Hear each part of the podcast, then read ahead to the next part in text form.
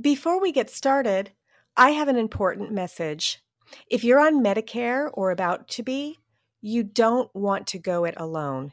And you don't want to just call the first guy who sends you a postcard. My husband did that, and he wound up with some bad advice that costs us a penalty each month that will never go away. So, what can you do?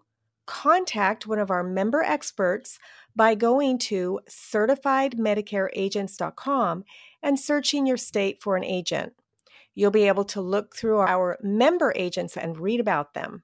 Then you can reach out to the agent or broker you select directly through the site.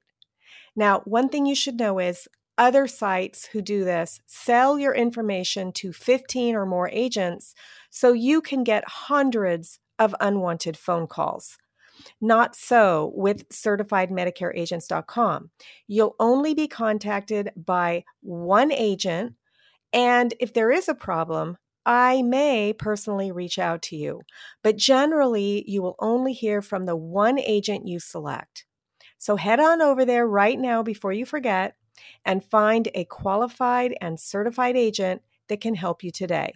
Now, let's start our program.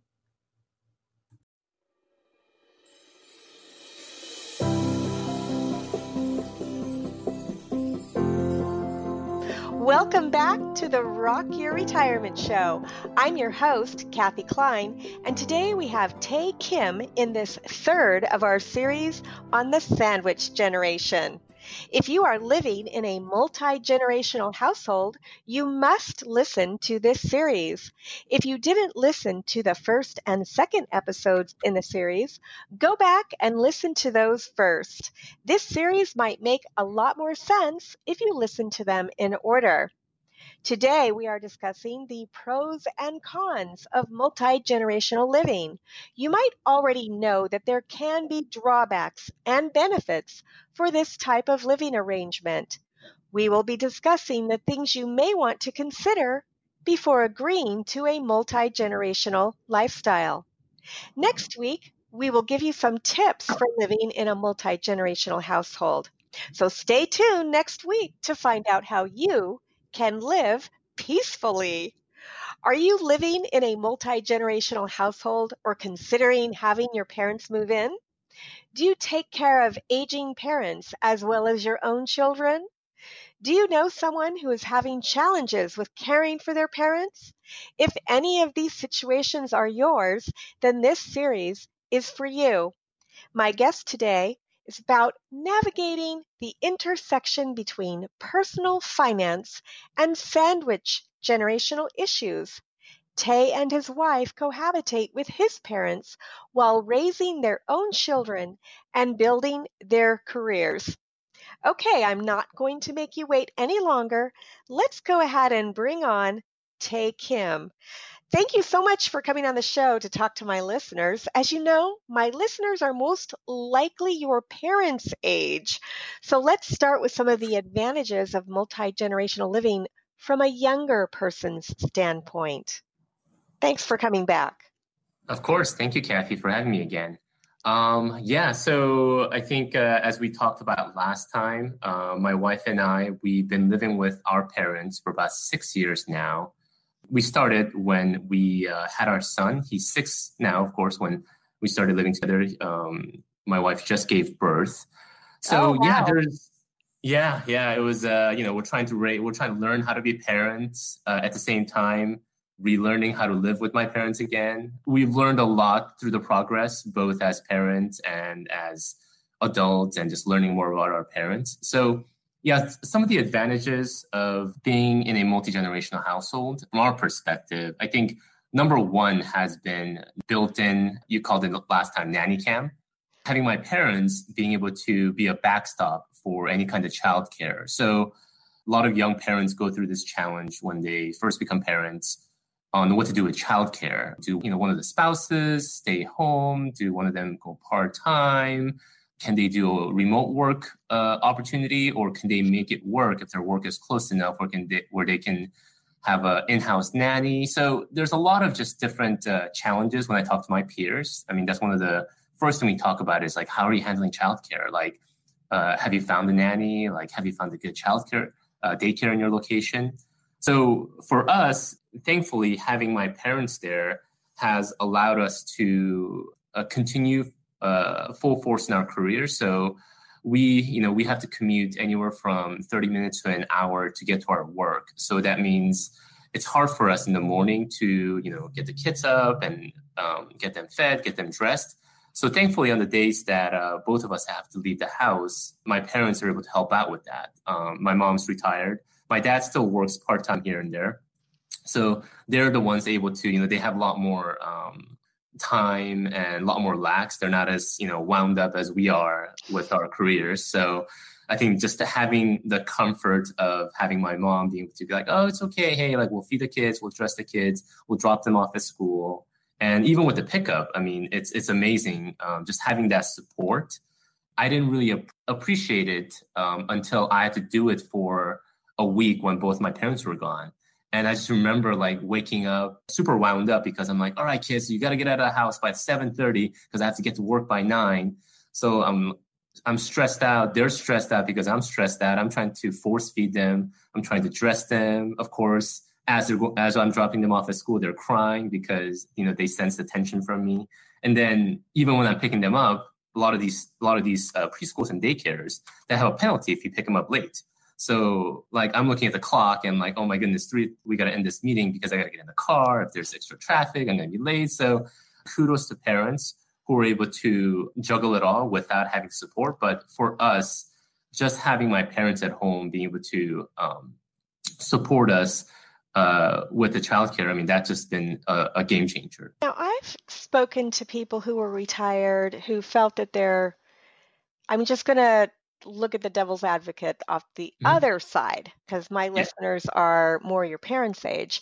Yep, and yep. I've talked to people whose children are really abusing that. Mm-hmm. You know, they are, they're overworking their parents when yeah, it comes to childcare. Have have you and your parents had that discussion? Yeah, so not in a direct way, but then I have heard, you know, comments from my mom as, you know, she's passing by and be like, hey, you know, my friends don't have to do this so much.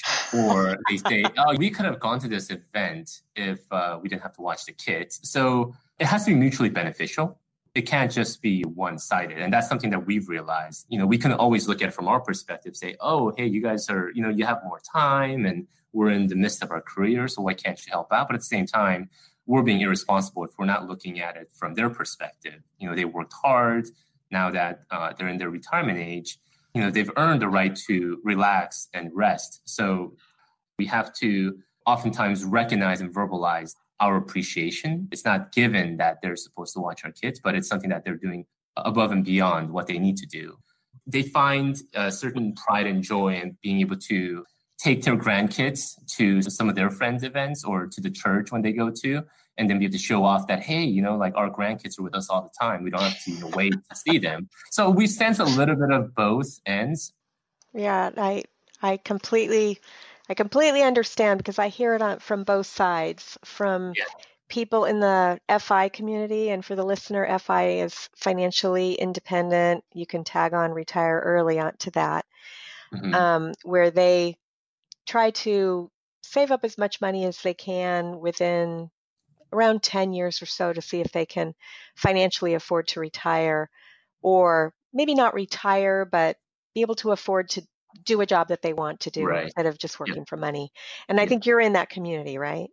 Yes yes. We want to be just as financially prepared as possible especially right now in our peak earning years. We want to be able to just kind of you know, get our head down, work as much as we can because, you know, there could be a time and hopefully not, you know, 10 years down the line if one of us really needs to be home to spend more time with one of our parents. I mean, that could be a possibility. And for us, we don't want the finances to become a burden.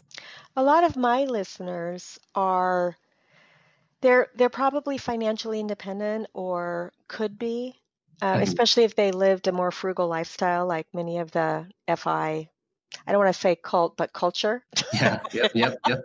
I think it's I think it's the same. yeah, yeah, yeah. But a lot of people in my generation, you know, the baby boomers or the Gen Xers, the the the older Gen Xers. Mm-hmm. Even though we can financially afford to retire, yeah. we f- would feel that something was missing in our lives if we weren't working, and that's what a right. lot of this show is about. It started because I'm I've been trying to retire on my own, you know, my own journey of of mm-hmm. trying to let go of work, mm-hmm. and um, so so that's why we're here. But it is good to listen to the other generation's point of view as well. And I think as long as you and your parents and your wife are all communicating, so that mm-hmm. when your mm-hmm. parents don't want to work for a week or whatever, you yeah. know, because when yeah. you're older. You don't have as much energy to run after a five and six. Yeah, definitely, you know, definitely, definitely. Yeah. And that's something that I think we've had to work through. There wasn't a perfect, you know, like, do we have this conversation of like recognizing boundaries and all of that? It's more of just kind of what recognizing. And I think we're very appreciative of our parents because they also recognize that in our 30s right now, we've built up a certain trajectory within our careers and we're trying to uh, be responsible to that. And they want to support that. We recognize that. And then for their contribution is that, hey, you know you have two young kids we can help out with that. So i think it's really just uh, being empathetic to both both ends. And then uh, for us i think that was i think one of the interesting thing i think I, I i might have referred to last time was the fact that my parents have their own lives and then like they have their own set of friends and they have their and i think I mean, it's very very uh, self-centric of me you know growing up uh, but coming coming and living together in my 30s, because in my 20s it was always kind of like assumed that oh, of course my parents would always be there. Um, and then in my 30s, living together, I just remember like, oh, we're gonna go out, and then it was kind of like, what What do you mean? Like you're gonna go out like just with your friends? Like wouldn't you consider like you know? What uh, about uh, me? yeah, exactly. And I was like, but but it was like it was it was it was my perspective. It was like I mean they were they were doing the whole time, so it was uh I think for my wife and I, just continually having the conversations as regards to they're in their 60s and 70s now. Like, what is their lives going to look like, and how do we best support them as just as just as they've supported us in our journey? Yeah. Right. So, uh, do you know if they have long-term care insurance? I know that the the Asian cultures typically don't mm-hmm. put mom in assisted living, but you know, people are living longer and longer, and it you, you could wind up taking care of your parents and your kids in college at the same time. Have you given yes, thought to yes. that? Well, so I mean, I think that's the big scenario that my wife and I constantly think about as like, hey, this is going to come down the pipeline pretty soon in the next 10 to 15 years. And that's one of the reasons why I think we've really latched onto the financial independence kind of movement and the ideal. Because I mean, their their whole ideal is save for the purpose of retiring but for us it was more like hey like let's save as much as we can so that we can have the option down the line if we could retire or if you know other situations come where we need to provide a little more support to our parents that we can we can have the ability to. But yes we thought about it. To be honest like i don't know too much about long-term care insurance or what's available. I've heard just mixed reviews about it but this podcast and you're probably the expert on being able to advise on you know what would be the best option for my parents well you know? we don't we don't get into a lot of money on this show but i mm. can mm. tell you that in your 60s and 70s long-term care insurance can be prohibitively expensive right and i know that there's some financial gurus out there who say to wait until you're 60 but by then you really can't afford it i I did a quote on myself before I turned 50. And to get a policy that paid what I would need it to pay and to have it last 10 years was over a $1,000 a month. And that was at wow. age 49. And that's for a finite 10 year period? Yeah, they don't do unlimited plans right. anymore. Yeah. And yeah. so I was lucky because I was a financial advisor and I bought a policy when I was in my either late 30s or early 40s mm-hmm. before most people think of that. What I have doesn't exist anymore. You know, I have a lifetime policy that mm-hmm. will, and it increases by three or 5% every year. So, mm-hmm. but yeah, a lot of people don't think about that. And I know so many people who, if your parents get Alzheimer's or dementia, it's mm-hmm. going to be very difficult to keep them at home because yeah. people with dementia do things, you know, like they get up in the middle of the night and they start wandering, so the people, their caregivers are getting no sleep. You know, I mean, there's just health issues that come, and, and also most of us are not prepared. We're not, we didn't go to school to learn how to take care of the elderly. When I Yeah. when I'm saying elderly, I'm not talking about your mom and dad right now. They're Mhm. still young and vibrant. Yep. Talking about what about when they're you know 90? Then what are, Right. what Yeah. are we going to Yeah. do? Yep. so yeah, I, I mean, I don't know. I'm lucky in that my dad has his wife who's taking care of him. Mm. And, uh, you know, I'm not sure what's going to happen with my mom if she ever needs care. Mhm, mhm. But, but yeah, these are things that, that I thought about when I was, when I was younger. Just when, but I didn't have my parents living with me either. yeah, I think it's really forced us to think about just the proximity, uh, more of just uh, as my wife and I are discussing, just having the proximity of my parents forces us to think more about, oh, I wonder what this is going to look like in 10, 20 years.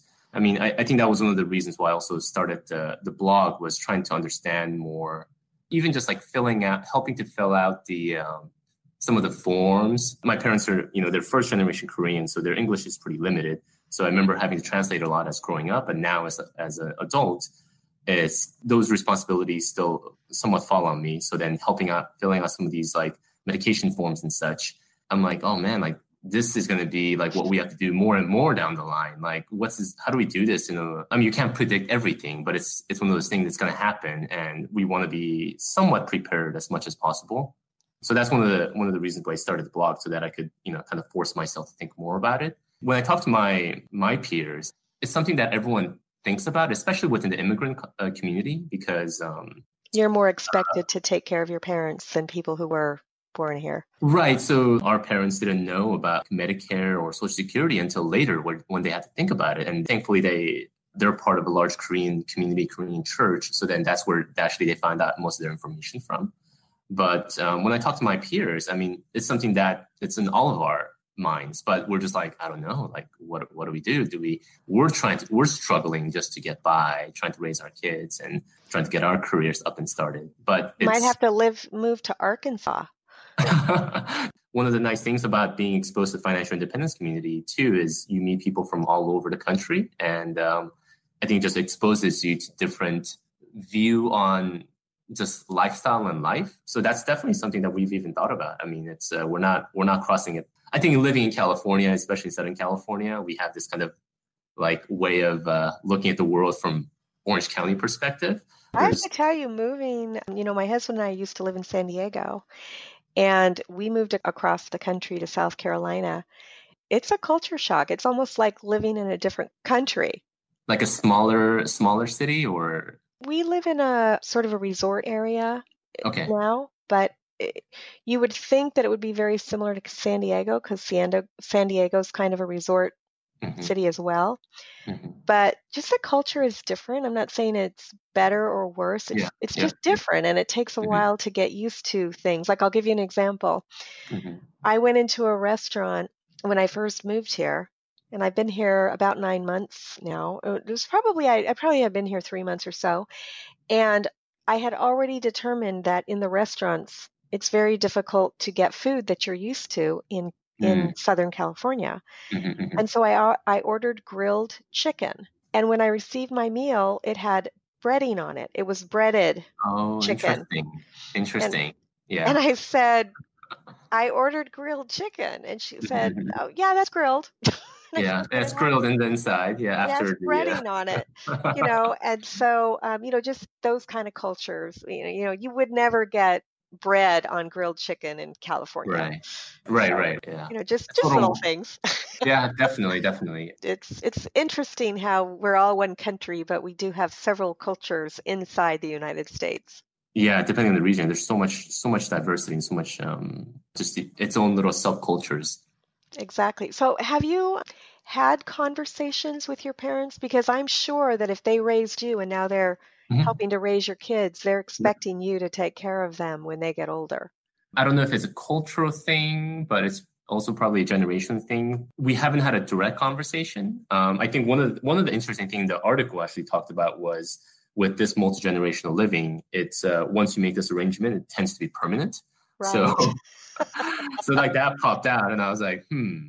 My wife and I, I mean, thankfully, I mean, she's she's the real trooper here. Like she she grew up with her grandmother, so she understood the real benefit of having just multiple generation of people that you know that you're surrounded by, that loves you, that cares for you. We've spoken about what's this long term arrangement going to be, and I think both of us are open to you know keeping it as long as possible. Yet, to your point, like you know, our parents uh, spent their whole lives taking care of us. So then for us, uh, I mean, we have much more opportunities than they did from a financial perspective. Um, first generation immigrant, we were pretty financially strapped, both my wife and I, uh, growing up. So then thankfully, I mean, both of us are in a good career where we're able to make good living here in Southern California, but to provide for our, our, our parents, for our kids.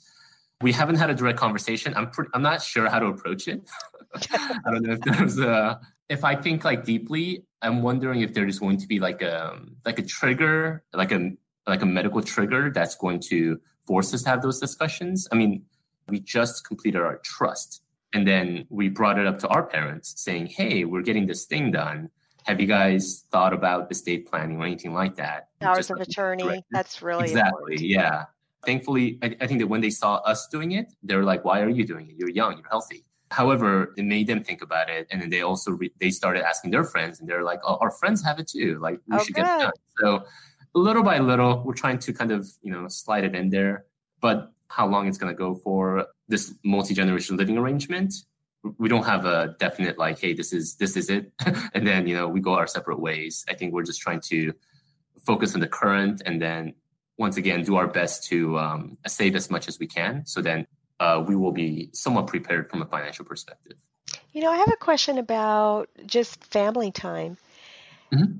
Do you ever just take off the four of you, you, your wife, and your two kids, yes. or is the parents always expected to be part of the family outings? No, so I think that's one of the things that we also realize is very important. Just as my parents, they need to have their alone time with their friends or just the two of them.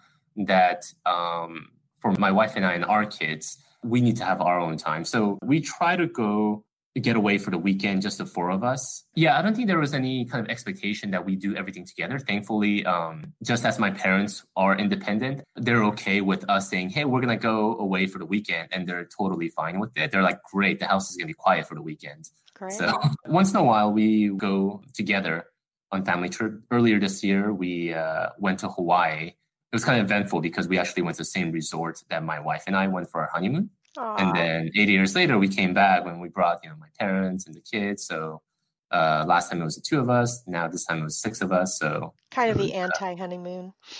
anti honeymoon, yeah, the complete opposite. yeah, yeah, no alone time, nothing, you know.